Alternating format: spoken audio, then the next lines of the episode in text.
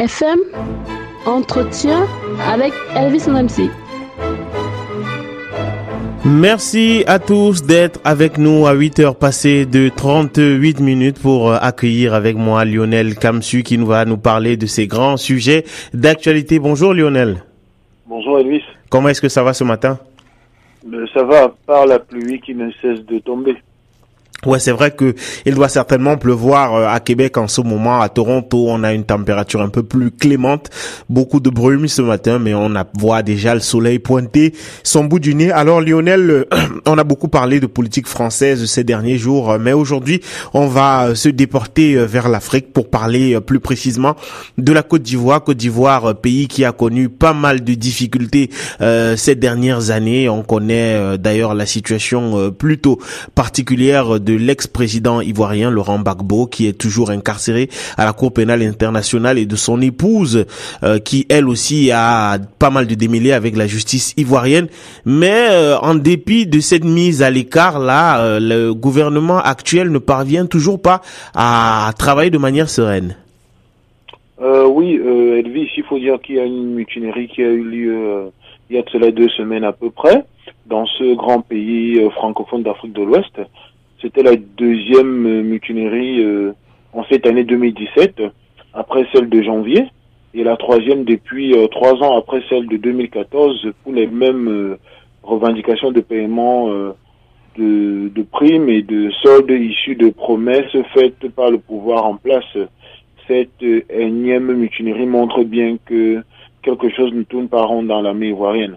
Pour, pour situer un peu les choses, Elvis, il faut dire que c'est le 19 septembre 2002 que se déclenche en Côte d'Ivoire euh, une mutinerie qui vira rapidement à la tentative de coup d'État, puis à une rébellion qui occupera la partie nord du pays pendant près d'une décennie.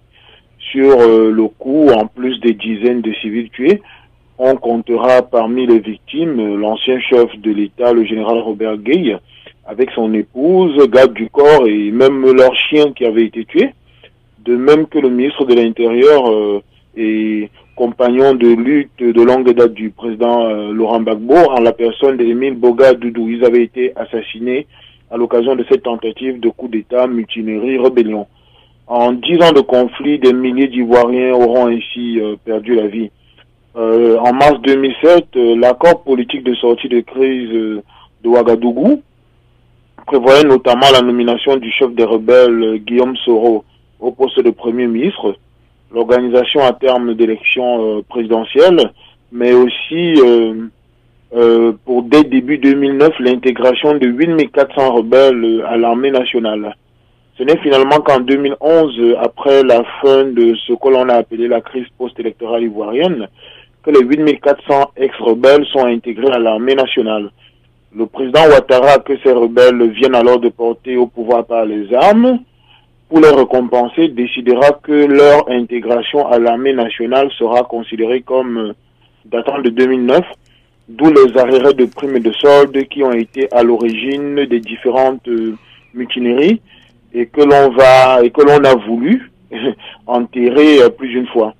En janvier 2017, face à la colère armée des ex-rebelles, le pouvoir ivoirien s'est engagé à verser 12 millions de francs CFA dans les 30 000 dollars à chacun des 8 400 ex-rebelles. Chacun va tout de suite recevoir 5 millions, le reste des 7 millions étant euh, prévu pour être versé à la fin de ce mois de mai 2017. Mais au début du mois, euh, on a vu apparaître à la télévision ivoirienne des personnes supposées être des représentants de ces ex-rebelles qui demandaient pardon à la population ivoirienne pour les exactions euh, par elle commise euh, contre cette population au mois de janvier.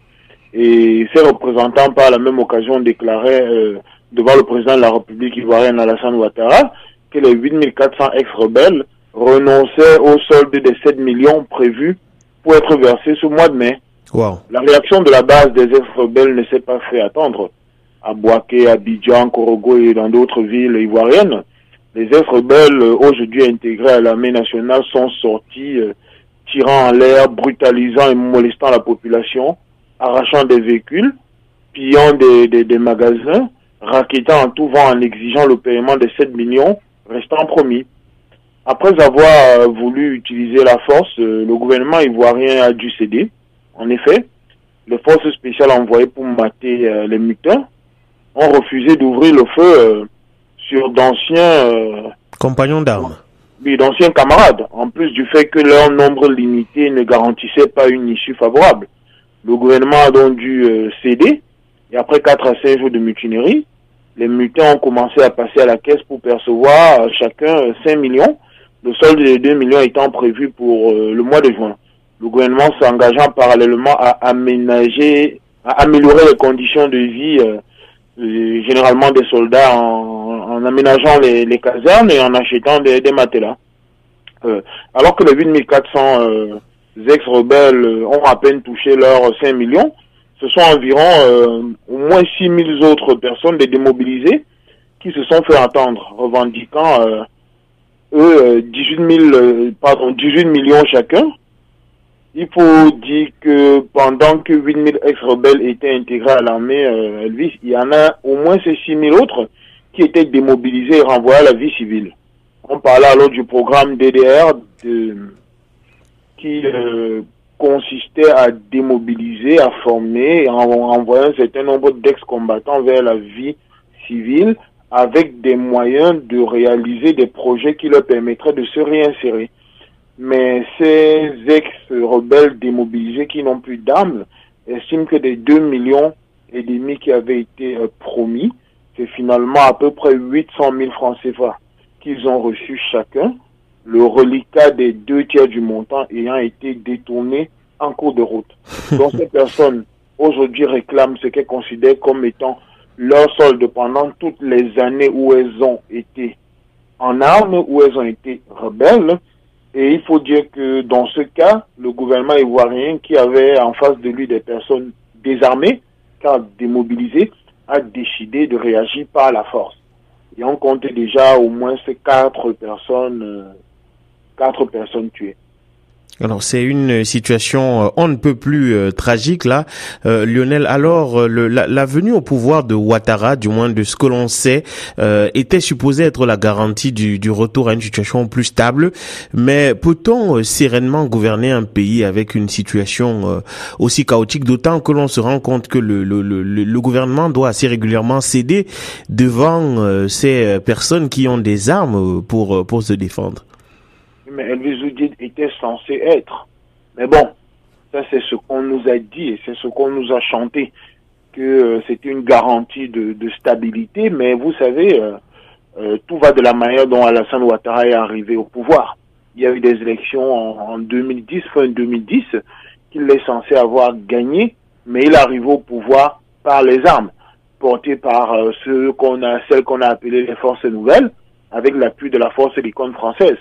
Et cette arrivée au pouvoir avait commencé en 2002 avec la tentative de putsch, le, la mutinerie, euh, rébellion, tentative de putsch. C'est dès ce moment-là que l'armée légale, loyale ivoirienne a commencé à être fragilisée et que petit à petit, l'arrivée au pouvoir d'Alassane Ouattara s'est préparée. Donc dès ce moment, quand vous arrivez au pouvoir porté par des gens qui n'ont aucune formation militaire et des gens à qui vous avez dû faire tout genre de promesses, pour qu'ils continuent à se battre pour vous. Des gens qui pendant des années se sont servis de leurs armes pour vivre, ont pris l'habitude de raqueter la population pour vivre. Vous ne pouvez pas vous attendre à ce que le jour où vous arrivez au pouvoir, subitement, cette personne ait des armes de militaire. Parce qu'un militaire, c'est quelqu'un qui est formé, c'est quelqu'un qui a une certaine éthique, c'est quelqu'un qui connaît la discipline.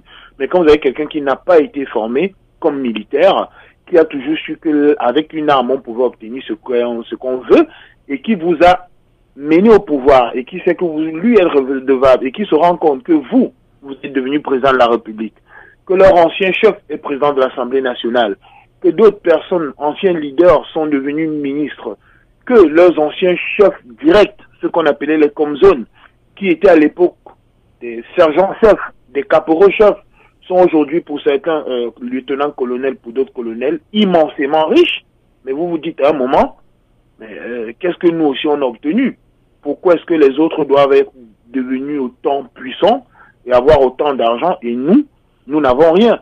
Ça fait donc que les mutants, pour faire un peu un jeu de mots, les mutants, n'ayant pas été conviés au festin, réclament leur part du butin. Wow. très très beau jeu de mots, j'en rigole, mais euh, c'est vrai que c'est préoccupant parce que euh, l'analyse que vous en faites ne, ne, ne, laisse présager rien de bon parce que euh, on, on, pourrait bien leur reverser tout ce qui leur est dû, mais il est clair que ces sommes ne serviront pas, du moins n'auront pas pour ceux par exemple qui doivent être réinsérés dans la vie civile et pour les autres, cette, ces sommes ne sont en, en définitive pas suffisantes pour si je puis si je peux dire, pour rassasier leur appétit Est-ce qu'il faut craindre même après qu'on ait payé toutes ces sommes-là de nouvelles mutineries? Et surtout que euh, on a vu céder et en même temps c'est pas comme si le gouvernement ivoirien avait le choix parce qu'il est un peu tenu par ces par hommes en là. Lui, on attend bien de voir déjà si les 2 millions restants seront payés parce que le gouvernement ivoirien avait pris l'engagement de payer les 7 millions restants. Après, il a monté un petit truc euh, avec des représentants qui disaient on renonce à cet argent. On espère donc déjà qu'en juin, les 2 millions seront payés. Mais quand vous avez pu facilement avoir aussi 12 millions en sortant dans la rue en tirant en l'air, j'ai bien l'impression que euh, lorsque vous aurez terminé avec ces 12 millions-là en totalité, vous en réclamerez encore plus. Et il faut dire que l'armée ivoirienne aujourd'hui est quelque part fracturée. Entre d'une part, ces 8400 ex-rebelles qui n'ont aucune formation militaire, mais qui sont en avant et qui obtiennent ce qu'ils veulent, et les anciens, ceux qui sont là depuis, qui étaient déjà dans l'armée, qui sont en grande partie originaires de la partie sud de la Côte d'Ivoire, qui sont en retrait depuis l'arrivée au pouvoir du président Alassane Ouattara et qui sont quelque part mécontents parce qu'on est en train de verser comme ça de l'argent à leurs frères d'âme. Eux, ils n'ont rien, ils n'ont pas le droit de parler. Par ailleurs, même pour ceux qui sont démobilisés, il faut quand même dire que la crise ivoirienne, et cette crise qui a duré une dizaine d'années, pendant tout ce temps, il y a pas mal d'armes qui ont été introduites en Côte d'Ivoire. D'ailleurs, un rapport de l'ONU a conclu que entre 2010 et 2011, vers le, pic de cette crise, le chef rebelle Guillaume Soro a introduit plus de 300 tonnes d'armes en Côte d'Ivoire. Il faut dire que pendant cette mutinerie, le 14 mai, pratiquement vers la fin de cette mutinerie, des mutins ont découvert à Boaké la, la, la, seconde ville ivoirienne, une cache d'armes dans le domicile de l'un des proches de Guillaume Soro, le, le, chef de protocole de Guillaume Soro, qui d'ailleurs a été convoqué aujourd'hui par la gendarmerie à Abidjan, mais on s'attend à ce qu'il n'y ait rien qui sorte de cela, vu la puissance de Guillaume Soro, une cache d'armes avec des armes neuves, des lance-roquettes, tout cela, ça laisse à, à penser qu'il y a peut-être quelque chose qui se prépare encore en Côte d'Ivoire. La Côte d'Ivoire qui est en train de reprendre son envoi sur le plan économique, mais en même temps, euh, vu la manière dont Alassane Ouattara est arrivé au pouvoir et ceux qui l'ont amené au pouvoir, lui, il est à craindre que les choses ne soient pas terminées. Et dernière chose, Elvis, faut dire que Guillaume Soro, qui est un ancien étudiant, euh, euh, un grand tribun, qui est devenu Premier ministre par la force des armes et des accords de Ouagadougou, avait trouvé un genre de deal avec Alassane Ouattara en l'amenant au pouvoir lui, il était, il devait devenir président de l'Assemblée nationale et successeur constitutionnel qui, après les deux mandats d'Alassane Ouattara, devait prendre la suite. Mais Alassane Ouattara, en même temps, s'est allié avec le, le, parti, euh, euh, le PDCI. D'Henri Conan Bédier Oui, oui, d'Henri Conan Bédier, dans une forme de, ils appellent ça le rassemblement des oufoutistes, et ils se sont dit, on va alterner ça, c'était pour pouvoir euh, assurer sa victoire aux élections. On va alterner. Après quelqu'un du RDR d'Alassane Ouattara, ce sera quelqu'un du PDC qui va arriver au pouvoir. Mais Guillaume Soro, lui, il attend son tour. Il y a de cela quelques mois, une réforme constitutionnelle en Côte d'Ivoire a changé l'ordre constitutionnel. Ça veut dire, Guillaume Soro était la seconde personnalité de l'État en tant que président de l'Assemblée nationale. Aujourd'hui, il y a un vice-président qui est Daniel Kablan Duncan, qui est du PDCI, qui dans l'ordre protocolaire devient le successeur constitutionnel du président de la République. Ça veut dire que Guillaume Soro a été rétrogradé en troisième position. Et en plus, en plus, il y a un Sénat qui va être mis sur pied suite à l'adoption de la nouvelle constitution. Un Sénat. Quel sera l'ordre de Guillaume Soro? Est-ce qu'il sera la troisième personnalité en tant que président de l'Assemblée nationale, la quatrième personnalité? On n'en sait rien. Alors il y en a aujourd'hui qui voient la main de Guillaume Soro derrière cette mutinerie.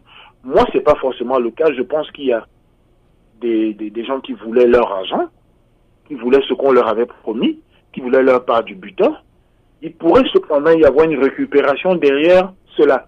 Donc, euh, on est plutôt inquiet sur ce qui pourrait s'annoncer dans les semaines ou les mois qui viennent en Côte d'Ivoire. Et donc euh, malheureusement le président euh, Ouattara euh, qui avait pour ambition de laisser un pays stable et fort sur le plan économique pourrait ne pas remplir ses ambitions là il pourrait finir par laisser un pays encore dans la crise. Merci Lionel. Est-ce oui, mais Elvis, Elvis, pour dire quand même oui il aurait voulu laisser un pays stable mais quand vous avez pendant les dix années de mandat de votre prédécesseur vous avez passé huit ans à s'aimer l'instabilité. Euh, c'est bien beau d'espérer à son tour avoir les mains libres et surtout quand vous avez terminé cette instabilité en envoyant votre prédécesseur à un tribunal international, se faire juger à l'AE, euh, vous pouvez bien espérer, vous, à votre tour, mener vos deux mandats et faire vos dix ans sans problème, mais vous pouvez déjà vous estimer heureux d'avoir fait cinq avec à peu près un peu de stabilité. Donc voilà, euh, comme on dit souvent, euh, euh, dans certains pays africains, la manière dont on vient au pouvoir, c'est comme ça qu'on s'en va. Ouais. pas que ce sera forcément comme ça pour le président Ouattara, mais cette instabilité, en fait, n'a rien à voir avec le degré d'instabilité que lui il a créé avec le président lors de la, la présidence du président Laurent Gbagbo. Ouais, tout à fait. Lionel, merci infiniment pour cette très très belle analyse de la situation euh, euh, politique euh, en Côte d'Ivoire, pays francophone, ô combien francophone et très très important dont une grosse communauté d'ailleurs est présente au Canada. On va se quitter Lionel avec une très belle chanson qui nous rappelle ce que c'est que la guerre et ce qu'elle peut avoir d'extrêmement dur. C'est le combattant Zao, ancien combattant pour euh, Choc FM 105.1. Merci Lionel. Merci, au revoir. Au revoir.